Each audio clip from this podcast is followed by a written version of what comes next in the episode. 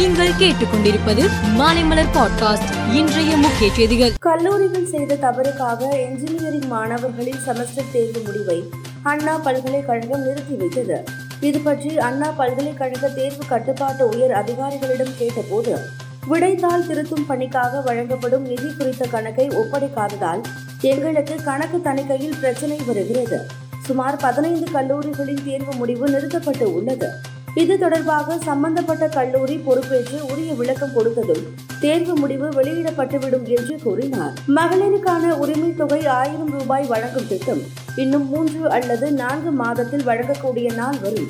இந்த மண்ணில் பெண்ணாக பிறந்ததற்காக உரிமை தொகை ரூபாய் ஆயிரம் இன்னும் மூன்றே மாதத்தில் வழங்க ஏற்பாடுகள் நடைபெற்று வருகின்றன என்று அமைச்சர் தங்கம் தென்னரசு தெரிவித்தார். திருச்சி சிவா வீட்டில் மர்ம நபர்கள் தாக்குதலில் ஈடுபட்டு உள்ளனர். வீட்டின் முன்பு நிறுத்தப்பட்டிருந்த கார் கண்ணாடி உடைக்கப்பட்டு உள்ளது. மேலும் இருசக்கர வாகனம் சேதம் அடைந்து உள்ளது. தாக்குதல் சம்பவம் குறித்து தகவல் அறிந்து வந்த போலீசார் வீட்டில் வைக்கப்பட்டிருந்த சிசிடிவி காட்சிகளை ஆய்வு செய்து தாக்குதலில் ஈடுபட்ட மர்ம நபர்கள் யார் என்பது குறித்து விசாரித்து வருகின்றனர்.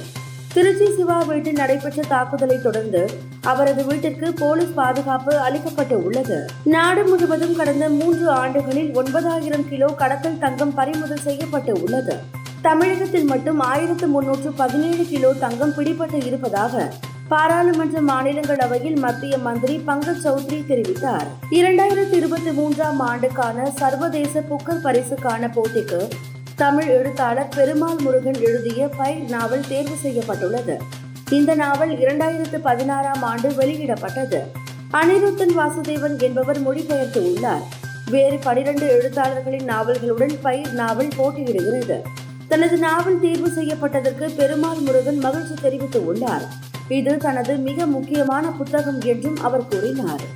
இலங்கை மந்திரி ஜீவன் தொண்டமான் கோரிக்கையை ஏற்று அங்குள்ள தமிழர்களுக்கு நான்காயிரம் வீடுகள் கட்டும் திட்டத்திற்கு கூடுதல் நிதி ஒதுக்கீடு செய்யப்பட்டு உள்ளது இதற்கான ஒப்பந்தம் இலங்கையில் உள்ள இந்திய தூதரகத்தில் கையெழுத்தானது. கருங்கடல் பகுதியில் ரஷ்ய போர் விமானம் அமெரிக்காவின் ஆளில்லா ட்ரோன் மீது மோதியதாக தகவல்கள் வெளியாகியுள்ளன.